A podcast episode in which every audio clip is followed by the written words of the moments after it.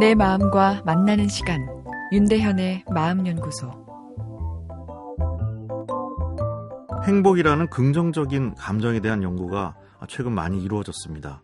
그 결과 행복 과학이 밝혀낸 행복의 첫 번째 요소는 무엇일까요? 예상외로 사람과의 따뜻한 관계인데요. 사랑, 우정인 셈이죠. 속의 이야기를 털어놓고 위로받을 친구가 있으세요라는 질문에 의외로 많은 사람들이 대답을 잘 못하는데요. 무엇인가를 먹거나 마시기 전에 누구와 먹고 마실 것인가를 생각하라. 왜냐하면 친구 없이 식사를 하는 것은 사자와 늑대의 삶이기 때문이다는 쾌락의 철학자라고 불리는 에피크로스의 이야기인데요. 어, 친구 만들기는 우리 인생에 매우 중요한 과제죠. 특히 요즘처럼 고령화 사회에서는 더욱 중요한데요. 그러나 우리는 비즈니스, 여러 가지 가정사 등을 핑계로 어, 친구 만들기에 소홀하죠. 특히 무한 경쟁, 이 스피드 중심 세상은 어, 이해관계가 없는 친구와의 만남을 우선순위에서 처지게 하고 실제적인 어떤 이득을 주고받는 그런 비즈니스 미팅이 우리 만남의 대부분을 차지하게 됩니다.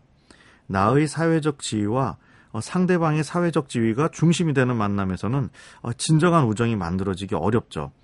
우정은 친구와 정을 나누는 것입니다. 정을 나누면 서로에게 위안이 되며 어, 그리고 솔직할 수 있어야겠죠. 친구 만들기의 시작은 좋은 친구의 선택입니다. 자신의 사회적 지위를 거들먹거리지 않고 소탈한 사람이 좋습니다. 너도 잘 나가냐? 나도 내 분야에서는 탑이야.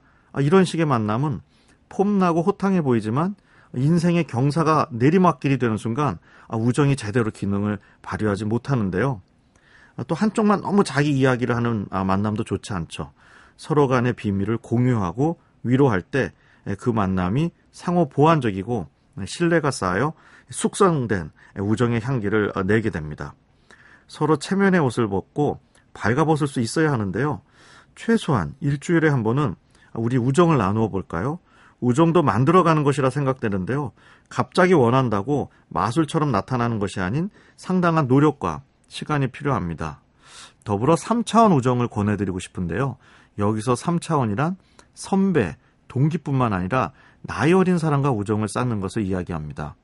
고령화 사회에서 행복할 수 있는 큰 자산이 되죠.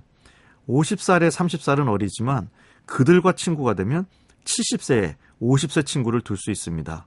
노후를 위한 아, 자산 관리 포트폴리오에 우정이란 자산을 잘 심어 넣는 것을 잊지 맙시다. 윤대현의 마음연구소 지금까지 정신건강의학과 전문의 윤대현이었습니다.